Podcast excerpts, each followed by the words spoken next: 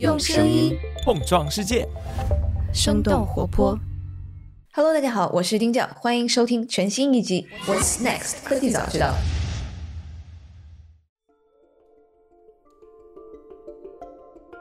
Hello，大家好，我是丁教，欢迎来到我们今天的 What's Next 科技早知道。那这几个月，随着全球出入境政策的逐步放宽，国际航班数量的增加，我们看到很多的投资圈的朋友都开始恢复了海外的商务和出差的活动。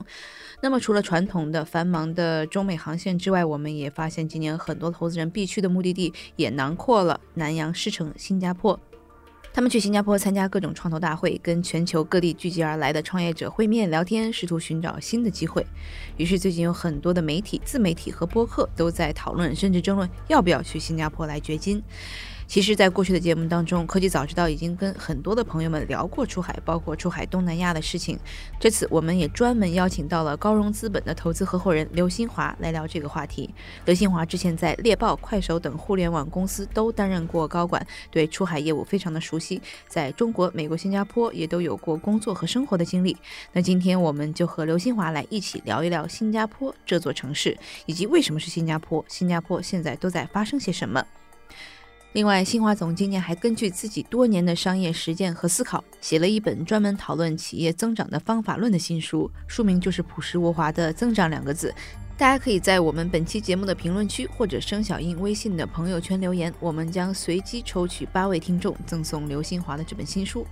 结果将在下期节目上线前的评论区公布。好的，那现在回到我们的节目中来。Hello，新华总，欢迎做客科技早知道。你好，谢谢听教，很高兴做客科技早知道。刚刚您告诉我，其实您从去年十二月份就已经是在新加坡了，是吗？是是什么样的一个契机？您是居住在或者是旅居在新加坡呢？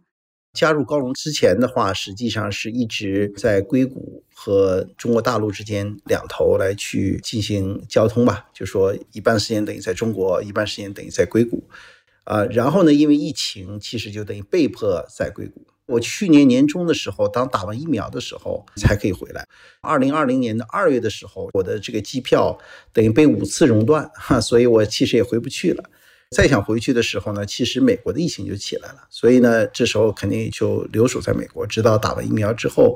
才去年回去。回去之后，经过繁忙的半年之后，我又来到新加坡。其实今天的一些硅谷啊，包括美国，可能跟我们当年。所理解的一些硅谷可能也不太一样了哈，整体的这个社会安全其实有很多的下降哈，包括一些种族的仇恨呐，其实尤其是关于对亚裔人的一些仇恨，其实变得比以前很多。然后持枪量大幅的上升，像美国的人均持枪都有一点五支，所以呢，对于青少年来讲，死亡的第一原因是 mass shooting，就整个这个国家的安全指数、依据指数其实大幅的下降嘛。啊，我平时关注的投资也好，孵化也好。大多其实都投资呃全球的华人，所以呢，这个新加坡其实它逐渐变得有吸引力。在国内经历了半年之后，就来到了新加坡嘛，所以未来可能长期，也许是中美新三地吧，可以进行这种 游牧的模式啊，哪里有机会或哪里需要的时候，也许就是可以在这三个市场中来进行游走，对。整个疫情以来吧，其实世界这个变化的还是挺快的。那新加坡像我刚刚其实在开头讲的，一般来说是作为东南亚的公司它的一个 headquarter 的所在地，或者是中国出海的第一站，然后用新加坡来辐射整个东南亚。我不知道这样的一个定位，其实现在是更加是这样的呢，还是其实有一定的这样的变化呢？呃，我觉得今天的一个最明显的变化是，是新加坡的地位其实明显在升高啊，就是它的定位其实在升级，而不是说新加坡是一个华人社会作为一个所谓中国出海企业试水的第一站啊，或者是作为一个东南亚公司的一个区域总部啊，今天的其实定位已经发生很大的变化。我觉得有两个明显的升级啊，就是出现啊越来越多的公司哈，有些公司等于正在孕育哈，是新加坡。出生、生长啊，乃至繁衍全球的这种创业公司，比如说像我们所熟知的，像 Shopee 啊，像 Grab 啊，这些其实都是如此。就是说，它其实已经开始希望是能够在东南亚以外的触角中开始进行尝试，特别是 Shopee 哈。当然了，今天的这种国际化征途其实并非一番坦途啊，并不是太顺利哈。那么这是第一点。那第二一点呢，就是我们也看到说，尤其是过去十二个月哈，我们看到。很多基于 Web 三，甚至基于做 SaaS 的一些创业者，他将新加坡作为他的一个总部，那么在这里面创立他的公司，那他的志向远不只是这个东南亚市场，而是瞄准全球化的市场。比如说像我们之前有投资过的，像 v i s t a AI。那么今天它的触角除了在东南亚已经有一个很稳固的发展，那么其实现在已经在拓展东南亚之外的市场，像欧美啊、日韩这样的一些市场。过去一年中，我们已经看到有很多这种创业公司这种开始怎么去做。那第三类呢，就是的确是我们看到说。新加坡它原来可能最多是个区域总部啊，那现在可能对于很多中国的一些出海公司中，它变成双总部啊，除了中国国内的本土总部，那么把新加坡也变成一个新的全球化的总部啊，进行双总部来进行平行运作。所以总体来讲，感觉新加坡其实地位在升级，它不仅仅是一个出海的第一站啊，或者是一个区域总部，它已经开始变成一个全球化的一个。总部吧，嗯嗯，其实也就在这过去的一年当中，我们其实也有蛮多的观感，就像您刚刚讲的 Web 三呢，可能 SaaS 的企业其实它选择在新加坡，但是我们也看到最近的这个新闻，像 Shopee 裁员的这个，我觉得它的背后的故事其实还是蛮复杂的。我不知道您方不方便 comment 两句，就是为什么裁员，然后为什么好像他们在新加坡是不是雇不到员工了，还是怎么样？还是他其实更多的想把新加坡的这样的一个业务的重心再往国内再转？首先，我的确是。不了解整个烧笔裁员的一些事情啊，那我所有的信息基本上也是基于所谓公开的报道。那这件事情呢，就说如果是从一个公允的一个商业逻辑来讲，甚至比如说一个企业自身运营来讲，刮骨疗伤、寻求自保的角度来讲，这都其实是属于我们认为是叫合理的。对员工的这些 offer 的赔偿的标准。以及所谓的法律的程序，那么似乎也是合规的，但是整体处理的流程，特别是个别员工的体验，哈，就是这种亲历 offer 被断掉，临时对亲历者来讲，我觉得这个经历还是很痛苦的。所以我认为说，这里面从合情的角度来讲，Shopee 的做法其实有很大的提升和改进的空间。而且我其实是还挺奇怪的哈，因为。Shopee，如果你在新加坡哈，如果或者是你在关心二级市场的一些动态的时候，其实它六月份就已经开始宣布有 mass layoff，嗯，而且从更早的时候其实已经有迹象哈，因为今年整个的这些高增长的公司其实都面临着都不仅是戴维斯双杀，可能是多杀哈。首先就是需求肯定是不振了嘛，就是首先实验室等于关于宏观这个流动性缩紧啊，融资变得困难。再出一个加息的周期，资本市场中等于对你的估值来进行重新的调节，重新调节的话，那这个等于就所谓对你的估值来进行打压，那估值打压就带来一个问题，就是说员工的这个拿的期权不值钱了嘛。啊，就原来你的这个所谓的你的整个的 package，整个你的年包等于其实有极大的缩水，这是第一点。第二一点就是说，实际上是今年像整个的需求其实已经也开始面临一些疲软，就是大家毕竟有的开始逐渐走向正常，整个网络的购物其实也开始变得减缓。那另外一方面，从 supply 来讲，今年的供应链全球大家也都知道，对吧？出现了各种地缘政治啊、俄乌战争啊，其实导致。整个的海运的运费其实是还是暴涨的，导致很多供应链造成的一些短缺、通胀，对吧？推高的这呃这样的一些原材料价格上涨，导致 supply 这头压力也很大。所以呢，几个层面加在一起，其实整个公司的运营其实是面临会很大的压力。那加上可能像东海集团等又之前因为呃也是一路高歌猛进嘛啊，那么开始拓展到很多像拉美的市场。那这些的话，其实，在而拉美的市场中，可能也并没有想象的这个单位的经济模型那么良好。所以，无论是从资本市场的这个调节、宏观环境面临的压力，以及自身的所面临的市场的需求不振和面临的挑战，所以他做出这个调整是很正常。因为之前三月份他就等于开始退出印度市场，对吧？印度市场等于还有一波监管危机，然后呢，那个后来又退出法国市场，而且这些东南亚的一些。我们看到啊，就是东南亚中很多这种出海的巨头，包括很多大厂，其实都是如此。它过往的增长中，其实都是一种用一个成熟的业务啊，无论是成熟的一个现金流的业务，或者是一个成熟的原来在中国本土的业务，补贴一个新业务的增长。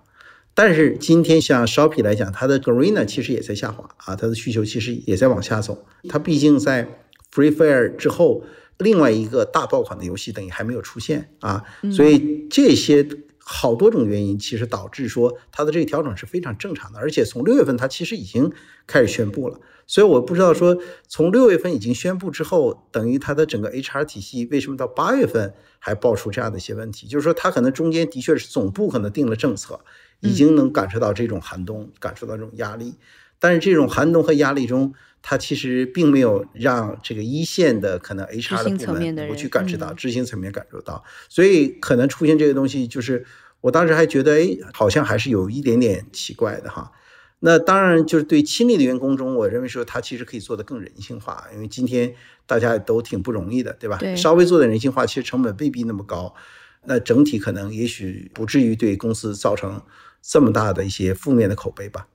像您刚刚讲的，整个今年的市场环境不好，那我不知道像是这个 Grab、GoTo 是不是也是都是持续在裁员的这样的一个情况？就整体的市场环境不好，并不是这个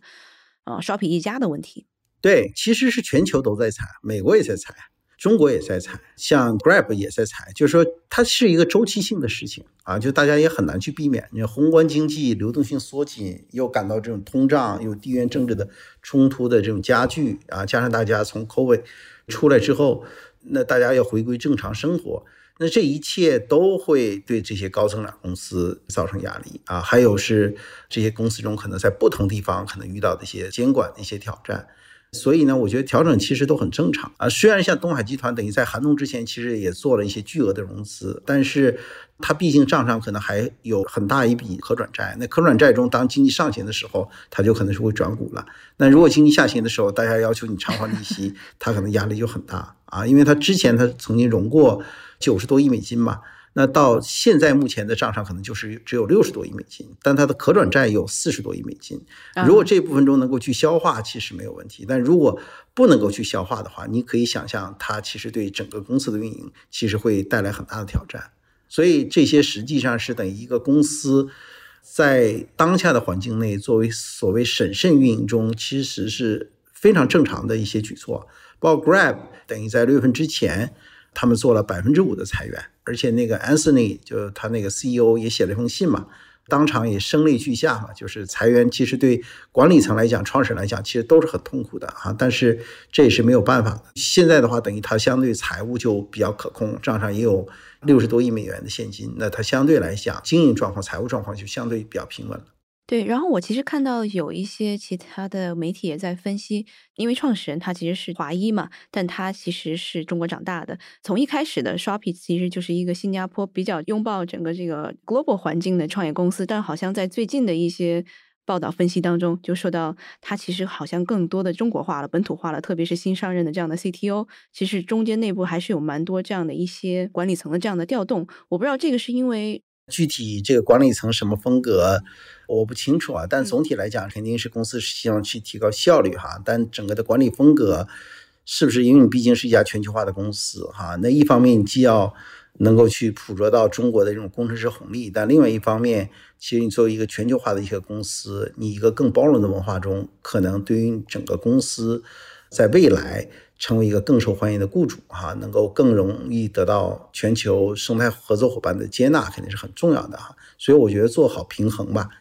因为新加坡其实是非常小的这样的一个地域，我不知道像这么多的这些大厂，然后去到新加坡，把它作为这个区域中心、区域总部，然后包括像是可能东南亚的很多公司，他们在招募人才方面，然后在这个增长上面，是不是会遇到一定的这个难题？对，因为现在 Shopee 不是很多取消了 offer 嘛？当然，刚刚我们分析到了，其实很大一部分是因为现在的经济环境不好。如果要在持续增长的话，新加坡到底是不是一个最好的一个 option？我觉得新加坡因为是这样，就是它非常客观的来去坦诚的话，它的确不是适合所有人可能都在这里面去就职去打工，因为它天然的各种生活成本还是蛮高的。已经我看有最新的数据达到人均 GDP 八万美元了，应该可能已经超过卢森堡是世界上人均 GDP 最高的国家，所以这是一个现实哈。而且它就是五百万人口，是上海的多少五分之一，所以的确它也不可能。出产那么多的人才，所以这些人才中刚好是中国，就是拿华人创业者来讲，比如说中国肯定是一个巨大的一个资源的宝库嘛，那么有巨大的这种工程师的红利呀，包括我们对供应链的人才也很丰富啊，那这些我觉得都现实，对吧？所以新加坡增长的引擎从来不是依靠说就在新加坡当地的这些人，它一定是依赖全球的资源的整合。新加坡它历史上就是从来如此，就是你把它理解就是一个 hub，它就是要撬动全球的资源的杠杆来进行整合。而且这时候在疫情之后，我觉得这个趋势更加明显。就说，因为我们今天很多讨论的时候，包括我看到很多分析的时候，都假设说，哎，如果我要搞一个公司，如果我要吸引人才，那我就把所有的吸引人才都是扎堆聚在一起。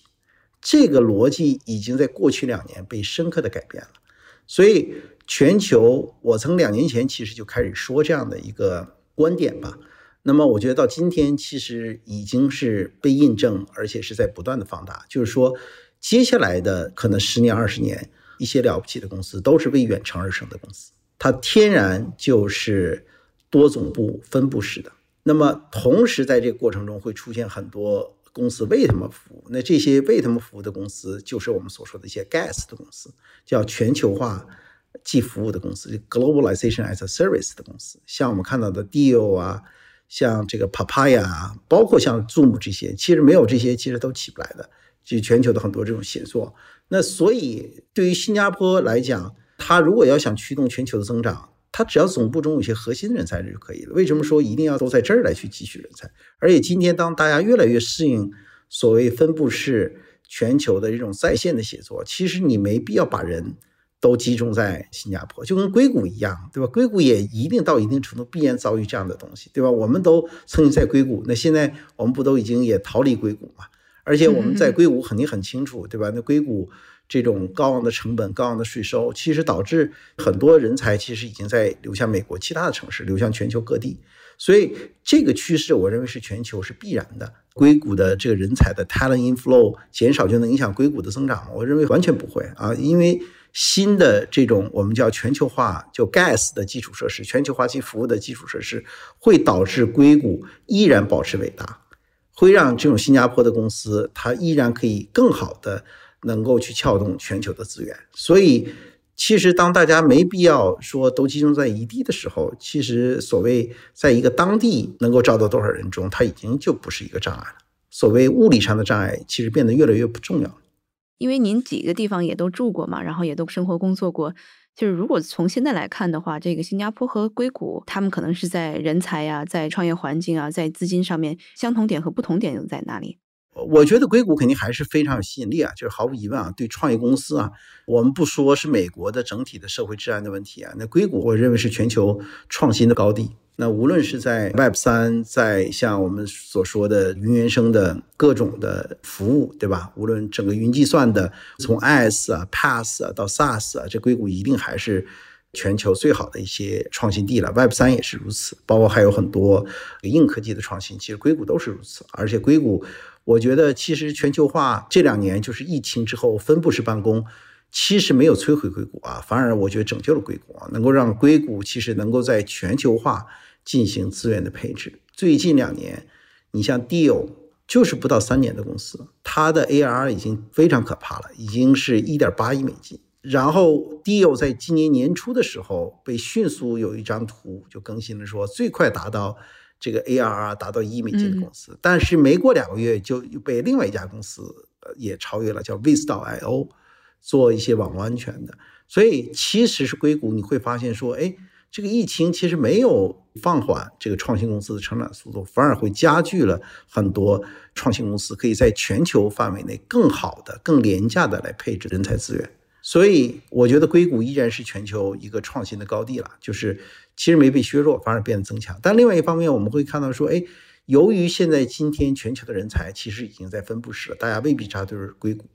那么导致说，如果有这样的杰出的创始人，能够去有效的在全球范围内组织好这些人才，那么其实你也有机会能够得到很好的发展。当前提是说你所处于的这个环境中，可能这个政治上也比较中立，对吧？然后呢，你也能够去比较国际化，那么这样的话，就是你可能会捕获这一轮的这个优势。比如说拿 SaaS 公司来讲，很多出现的一些巨头可能是出现在以色列，可能会出现在澳大利亚这样的一些国家中，可能都会出现一些所谓新的一些巨头，包括甚至出现在新加坡。所以像新加坡，毫无疑问，今天从亚洲来讲，在中国本土之外，呃，新加坡毫无疑问是变得极富吸引力了。呃，如果新加坡按人口就密度来讲，哈，新加坡可能是这个世界上多种族密度可能最多元化的一个市场，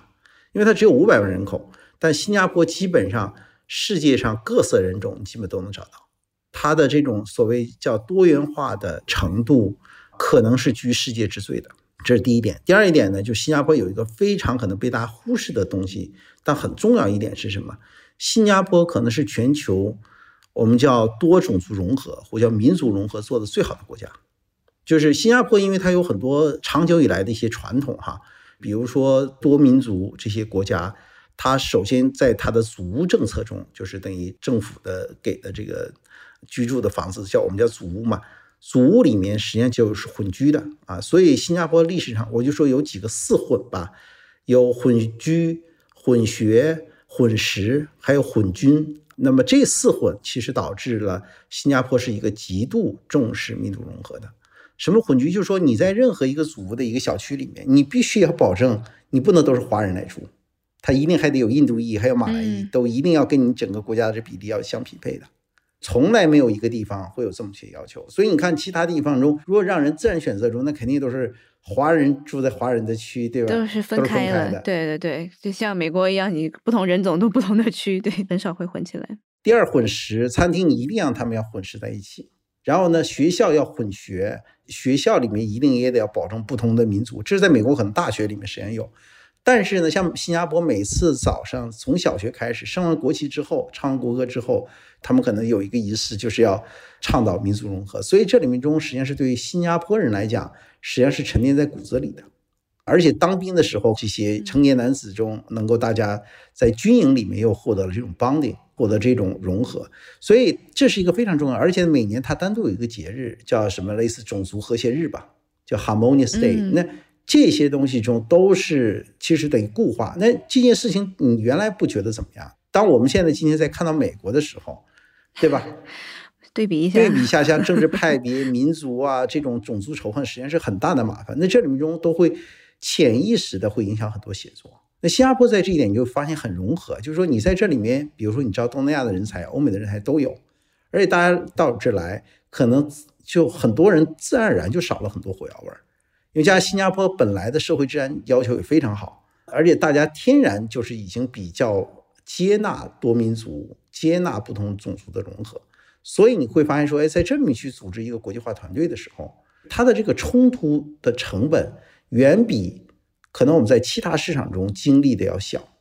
啊。因为我在过去几年，特别是当年川普上台之后，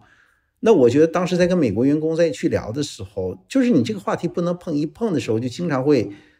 对，就撕起来了，就炸了。对对对，你不知道怎么炸的，对吧？那过去几年就是现在是美国也是都是有这样，包括这种，对吧？因为有 Asian hate 啊，Black Lives Matters 啊，在美国其实已经有些公司中就有的时候实际上是能感受到这种隐藏的火药味儿，随时可能被炸开。那在新加坡这里面中就没有，而新加坡是在这里面中就是他又能够享受到比如中国的很多的工程师的红利啊。有很多这个优秀的华人的创业者，但是这些华人创业者中天然又比较国际化，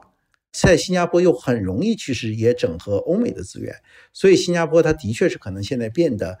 从未来创新的潜力来讲，我认为实际上是很大的哈。当然，可能硅谷的地位可能暂时还是不能被挑战，但新加坡可能是也许是未来最重要的一个创新啊源泉之一吧。刚刚其实聊过了人才，然后我们已经讲到，其实现在的全部都是分布式的这样在创业，包括我们刚刚其实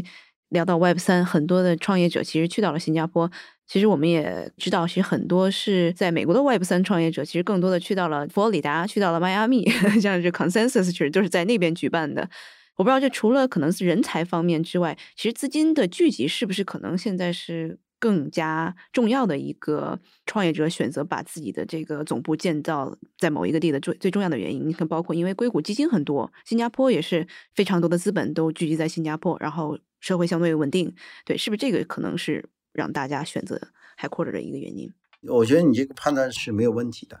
嗯就新加坡可能过去一年新批准的加班，可能比过去在之前的可能五年、十年都多。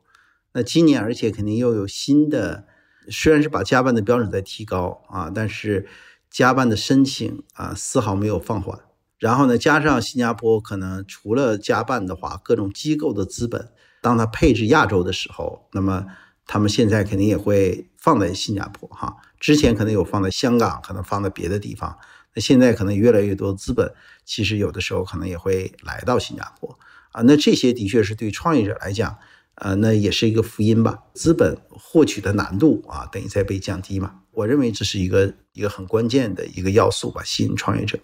现在您在新加坡已经生活了一年，差不多这样的时间，找您过来投资的主要是中国的创业者为多，是吧？就是如果可能是在这样的一个大的环境下面，就怎么样相信一个可能陌生的创业者，是不是就更难一些？对，因为在硅谷，大家不都说我们其实是有 warm intro，你得需要朋友介绍朋友，然后或者是之间项目介绍项目。对，在新加坡创业的社区的氛围是怎么样的呢？那我觉得新加坡创业社区的氛围其实蛮好的啊。嗯，就是也没有说我们只投华人创业者，因为在这儿很开放，就是你你想要去找东南亚的创业者或其他的这种创业者中，其实都很 open。嗯，这是新加坡创业者中，因为它地方小啊，反而其实大家见面的概率更高，更 mingle 的概率更高，更容易嘛。第二点，新加坡很多创业者中，他会有各种各样的社会体育活动挺多的啊，就是很多你一来就会被拉进各种。徒步小组啊，就是周末去水库啊、爬山呐、啊。虽然是山山也不太大哈，但是就说这是一种 mingle 的模式嘛。也有人是可能去打球，但是最多的可能还是徒步，特别多。在这样的一些局里面，其实就很容易哈。当然也有些人可能是什么游艇局啊，什么什么什么局，但是会有很多这样的一些这个创业者的一些组局和聚会啊。所以其实你要想接触到这些别的创业者中，其实很容易啊。然后的确在新加坡其实很小。做 due diligence 的时候，做你的背景调查的时候，就是你真正之前的口碑好不好，其实很容易发现。所以呢，我觉得这一点可能有点像这个硅谷当时的一些感觉啊，特别是今年，我觉得这个点可能会特别明显哈。以前可能我觉得粘性啊，engagement 未必，我之前可能没有感受到那么多啊，但我觉得这一年，我觉得感受到的确这个氛围可能还是挺好的。对创业者的政策或者是宽松环境的这样的一个支持，是不是也是比较适合的？对，我觉得分哪类创业者吧，因为新加坡肯定它有一些鼓励的一些方向吧，嗯、比如说啊、有些硬科技呀、啊、能源呐、FinTech 啊，有些领域中它是 AI 啊，这些东西都是比较重视的。那政府里面实际上是有很多 grant。就是各种资助啊之类的东西，就是对有些创业公司来讲，的确是，如果你稍微做得好一点，你想申请到这种资助，其实不是特别难，这是第一点。第二一点就是说，新加坡整体的这种政策也的确是还好吧，就是它一方面它也是比较审慎监管，它规则也会有挺明确，但是大的特别多的限制性的东西可能也还好，就是实际上是让会鼓励你很多创新吧。是不是签证可能是最大的一个拦路虎了？就是很难去到啊，那在新加坡长期居住和生活工作。嗯、啊，那肯定这个是要求它比较高的工作准证吧？啊，对，工作准证中啊，你说高呢，其实也没想象那么高吧。就是如果你要是加入好的公司，公司做得好的时候，那你的机会就很容易。但是如果你可能特别早期的公司，你也没融到资，就是一两个人的点子，然后你就说我想来新加坡去创业，这个冷启动工作准证可能是一个限制吧。但是如果说你的创始人本身很优秀，你也可以通过 Tech Pass，通过别的准证也可以进来，然后再做一些其他方面的东西。而且它还有 Entre Pass，就企业家签证。其实它的签证种类比大家想象的要多啊。那新加坡肯定地方小，它肯定对人才、对创业者的门槛是有一定要求的。你还是得要有一定素质的人可能才过来，否则的话，即便你过来，这边的生活成本各方面，你可能也很难有竞争力嘛。嗯、所以，他的确对创业者是有一定的门槛的要求，但是达到这门槛中，其实也没有想象那么难。嗯，就它的难度，我觉得没有美国像，比如说你员工里面像 H one 那么难，但美国像 L one 中呢，那你其实也是一样，L one 中你要想申请的时候，高管的话必须要在海外，你加入公司已经工作了一年，你才能申请。那从这个角度来讲，新加坡还没有这方面限制，所以我觉得各有优劣吧。我觉得，因为美国的签证这过程中，我都也都经历过，因为当年我们国际化嘛，猎豹国际化的时候，我们都经历过。就其实准证没有想象那么难吧？理解理解。那现在可能包括像是金融科技啊，FinTech，然后刚刚您说的硬科技，然后包括我们最早聊的像 Shopee 啊，然后像 Grab 这样的一些赛道的公司，就有没有感觉新加坡的哪几个赛道可能更突出一点，或者是它其实还是蛮融合的一个 Tech Hub？我觉得挺融合吧，就是很多行业它应该都挺欢迎的。我没有见到特别多他不能干的事儿啊。对。就从这个可能政策啊，或者是这种，因为好像也没有说是一个产业，或者是集合在某一个地点。就比如说是可能做医疗创新的，大家可能就选在东海岸，就选在 Boston 这个地区了，对吧？那可能做 SaaS 的，他可能就选择在西海岸。但是在这个新加坡，确实是没有这样的一个区域。新加坡 FinTech 吧，我觉得亚洲的 FinTech 基本都会在这儿。OK 啊，如果你家 FinTech 你做延展的 Web 三，我觉得亚洲的创业者，我觉得这是密度是极高的吧。啊，包括像一些物流啊，因为它天然就是一个港口嘛，它的很多像物流科技的，可能也是在这儿。然后新加坡另外呢，就是我们也会看到越来越多跟 FinTech 配套的一些监管科技，当然这是小赛道了啊，它其实也是蛮多的啊。那新加坡可能在东南亚这一部分，它生物科技可能也是做的很好的哦，它可能没有这对对对，就跟美国跟 Boston 那头类似的东西，它可能在这头也是做的不错的。啊，还有一点其实被大家忽视了，就是新加坡基本上是就亚洲的品牌，很多总部都在这儿啊。就是第一是全球化的品牌，我们看到这个什么宝洁、欧莱雅啊，什么像这些很多全球化的品牌，亚洲总部基本都在新加坡。曾经历史上有在香港过，可能有在别的市场过，但现在基本都在新加坡。我们会看到这个聚集的在加速。第二一点。中国很多新的品牌的出海，无论是最近很多餐饮品牌呀、咖啡品牌呀，甚至茶饮品牌啊，都越来越多啊。那基本总部它肯定都放在新加坡，所以打样。包括像海底捞，其实第一站实际上是在新加坡起来的，对后来等于在美国，对吧？对，就是这些我们会看到啊，很多亚洲的新消费品牌啊，它的起步点有可能一开始，比如说也在，比如印尼有些东西可能先尝试。但最近年，他可能把总部也放在新加坡，所以新加坡的其实围绕着有一点被忽视，就是围绕亚洲的很多新品牌，嗯，可能它的总部不少都放在新加坡。那原因是不是因为新加坡其实是中西方文化最融合的这样的一个市场，所以它可能得先试一点点，然后我再完全再出去。是是是是是是，它打样比较容易啊，然后呢，它这么小的城市里面，它的东部、西部、南部可能。消费者的取向都不太一样，然后呢，你基本上就像你说，一个很近的地方，你既能找到印度人的聚集地、马来人，甚至孟加拉人、就越南人、泰国人都能找到。然后你其实就的确在一个非常小的市场中去打造 MVP 的时候，这是一个绝好的实验场。嗯，因为你要测试不同口味，你一下跑到另外一个市场，这也很麻烦。你不如就在这儿，你想找当地的人，就各路人种都能有。嗯。非常有意思，所以他就 对他做消费品，他就直接对吧？你就人就能体验了，你实际就能抓到这么多活体样本，对吧？就可以实验了。在这样的一个大环境下面，其实很多企业其实就是在找寻下一个新的增长点。呃，我们今天聊了这么多的这个可能和新加坡，然后和这个创新的下一个地点的这样的一些话题，我们作为创业者，怎么样能够从以上的这样的一些信息里面，然后找到一些新增长的这样的一些想法？增长是我觉得其实是硅谷的一些舶来品吧，嗯，最开始的一些增长的黑客中，实际上是跟特别是硅谷的这种移动互联网的整个的一些兴起，其实等于高度相关，因为出现了很多大的一些平台的公司，那么它需要更多的一些精准化的运营，因为传统意义上的营销来讲，其实还是比较粗放的。那时候我们所说叫创意为王，但你的真正的创意究竟是否有效，其实很难去量化嘛。硅谷的话呢，特别是到移动互联网的时候，它开始是大公司，尤其像 Facebook 这样的一些公司，等于开始是非常认同这套增长的一套理念。那他又把这套增长理念中，等于运用到每个产品的实验，每个产品的一个功能。那么逐渐它变成了一个显学。那后来的话，就等于硅谷的这一票公司，可能都会比较重视增长的黑客，什么 Airbnb 啊、Uber 啊。呃，Pinterest 啊，这些东西都是像硅谷这些增长黑客的教徒啊。那这些都是在移动互联网中，它的确是可以变得有效啊。因为 PC 时候即便做，但是毕竟是一个 cookie based 嘛，cookie 是有很多人可能共同 share 一个电脑，但移动端它其实就可以精准来去做。但硅谷的这一套东西呢，更多实际上是优数的层面的这个理解，就是说，在一个稳定的环境内，那么你就是等于把我们所谓增长的这套海盗的一些模型，不同的漏斗。有些等于在我们的转化漏斗的上方前部，有的可能转化漏斗的下部。那我要做不同漏斗的一些转化，提高每一层的转化效率。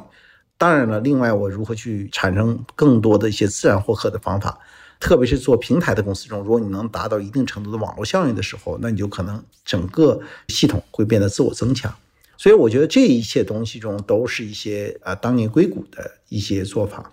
那这些做法中呢，后来等到中国的这种移动互联网公司出现的时候，特别是到了字节跳动、到了快手、到了拼多多这样的一些公司里面，小红书这样的公司中，其实又不断把它这套体系来进行优化啊，进行去提升吧和改进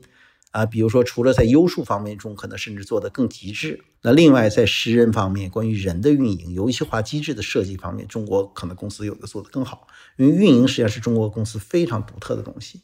那在这么多年中，其实当我觉得的时候，因为我经历过这些所有的周期，也操盘过很多这样的一些企业的一些增长，那我觉得可能有的时候除了这两下，就是我们比较战术层面的东西增长的手段的时候，有的时候真正好的增长方法一定是跳出增长来看增长。那跳出增长看增长的话，就像我说，实际上你能不能了解这个世界正在变化什么？因为每一个战略转折点都可能孕育着一个十倍的变化，每一个十倍增长的机会，它可能背后或者说它正在引来的都是一个可能一个更巨大的一些变化。所以，如何去取势，找到最好的势能？创业者中往往在专注所谓具体的一些战术，我是不是能有百分之十的改进，百分之二十的改进，而在关注更大的趋势方面，可能思考不足。那么同样的话，另外在增长方面中，我这里这个新书中谈到所谓叫明道嘛，就是说你增长必须要洞察一些所谓底层的规律，因为如果你不能洞悉底层的规律中，你会发现说你做的很多动作中实验是无效的。你是否能够抓住这些最重要的关键点？你是否能够将复杂的事情简单做，简单的事情重点做？结合到今天我们的讨论的时候，为什么讨论新加坡它是不是跟增长有没关系？它其实跟增长非常有关系。对吧？我们当然既可以从一个非常宏观的角度来讲，说，哎，那新加坡作为一个国家来讲，作为一个我们叫国家的增长样本、国家财富的增长样本，它做对了哪些东西，没做对哪些东西？这个可能是很多可能经济学家、政治学家来去思考的。但另外一方面，作为创业者来讲，为什么我会讨论像新加坡的变化？就是因为新加坡的很多变化可能预示着未来的很多变化。那么。作为一个创业者来讲，你如果要思考增长，除了具体的战术来讲，你必须要思考今天的全球的一些变化。比如说，我们刚刚谈到像 globalization as a service，它也许就是一个新的、全新的增长机会和引擎，因为这个世界中已经彻底的在改变了。而这种趋势之下，它就孕育了很多增长机会。还有，就新加坡随着时间的发展，它越有可能成为一个时间的朋友，成为整个全球。政商环境变化的一个朋友，就是说对他来讲，可能长期来也会变得越来越有利。刚才我们谈到民族融合为什么适合做一些我们叫 global native 天生全球化的公司，为什么新加坡实际上是一个适合的总部？这些东西中都是正在孕育的变化。而这些的变化中，其实我们看到过去几个月，在某些局部指标中，新加坡其实已经出现了十倍速的变化。那这十倍速的变化之后，是不是创业者中可以做相关的一些服务、相关的一些工具，或者如何能够去驾驭到这种变化？那这些可能都是最重要的一些增长的势能。所以呢，我们今天的讨论中，貌似跟这个没关系，其实是有关系。就是创业者中要可能有的时候要跳出增长看增长，跳出增长战术之外看一个更大的一些增长的一些变化。那只有你洞悉这样的一些变化，洞悉一种新的可能性。对于你下一步的公司的战略的制定啊，特别是增长战略的制定中，你可能才可以更加有的放矢。我觉得这个可能是我们今天讨论，如果说，哎，它跟增长到底有什么样的关系，其实也是有很大的一些关联。嗯嗯嗯，对，我觉得您说的非常对。我们作为创业者，得先观察到全球的这个势，然后我们再从底层的明道，然后再从底层的分析，我们再看具体的怎么样去做我们下一步的这个战略。因为所有伟大的公司都是时代的公司，就是如果不能踩准时代红利的公司，基本不可能成为伟大的公司。其实很多人说归因说啊，这些创始人呃是多了不起，那毫无疑问，一定是有优秀的创业者中才能把握这些机会，但可能背后最大的。能够依托他们的，其实就是这个时代，就是这些变化，就包括为什么烧比来去成长？难道你以为烧比是能够一路永远高歌猛进吗？永远能保证十倍速增长？不可能，这遇到周期的时候，那他就得需要去调整。那过去几年的增长中，难道就是因为烧比做得好？肯定不是，更多实际上是它踩准了很多势能嘛。那今天的调整也是说，当势能变化的时候，它等于我们所说的被迫做的一个调整，或者主动做的一个调整。对于这个。公司来讲，对创业者来讲，其实对势能的理解，如何去了解势能的各种指标，如何判断趋势是否形成，我在这本书中其实讲了影响未来的十种趋势，这些创业者都是应该去可以把握的势能，还有包括如何去判断这种趋势形成，如何去找到它的先行指标、同步指标和滞后指标，这些如何能够去更好的让趋势成为你的朋友，成为你增长的朋友，那么。像我的这本书里面，其实都有啊很多设计。那其实这感兴趣的小伙伴中，也可以找本书来去看一看。啊，也希望我们的听众小伙伴们从今天新华总给我们的分析，获取一些新的资讯以及新的思维的这个方式吧。希望大家能够多多关注新华总的增长的一书。好的，那非常谢谢新华总，嗯，好，谢谢。在这期节目录制完之后，我其实又找了更多今年去过新加坡的朋友聊天。我发现有的人确实是在新加坡收获到了很多新知，认识到了很多新的朋友，对比如 Web3 的领域有了更深的了解。可是也有的人抱着美好的期盼，排除疫情的万难，层层闯关到了新加坡，却发现和自己的想象的相差甚远。比如想要投资的，好像新加坡的创业者很多，创业项目很多，但实际上又没有可投的项目。有一些要去募资的基金，也是引不起太多本地或者是一些国际化的 LP 的兴趣。那也可能是因为新加坡是岛国，本土的创业者并不多，都是海外过去的，很多创业者没有在短时间内找到机会和方向，那他们又都会匆匆的离开了。那其实无论是硅谷还是新加坡。没有任何一个地方会永远的是投资和创业的热土和高地，也没有任何一个地方会是适合所有行业投资和创业的。那时代总是在不断变化，历史的钟摆也会是永远在摆动的。这期 What's Next 科技早知道就到这里了。听完之后，如果你有任何的想法，欢迎在评论区里面给我们留言，我们每一条都会认真的看。如果你喜欢我们的节目，请记得给我们五星或者好评，分享给更多的朋友，也会对我们非常有帮助。你也可以单独写邮件给我，邮箱地址是听 t i n g at 声点 f m，我都会一一回复。那同时，公众号和微博也可以搜索“生动活泼”，声是声音的声，节目相关的更多信息会在公众号里出现，微博和公众号都会有不定期的福利给到大家。如果你想要跟我们更加紧密的讨论和分享，或者是想要认识和你一样有求知欲的新朋友，可以加入我们的微信群。进入听众群的方法是在公众号文章中扫码添加，或者是公众号后台回复“科技早知道”即可获取邀请码。期待你的加入，我们下期见。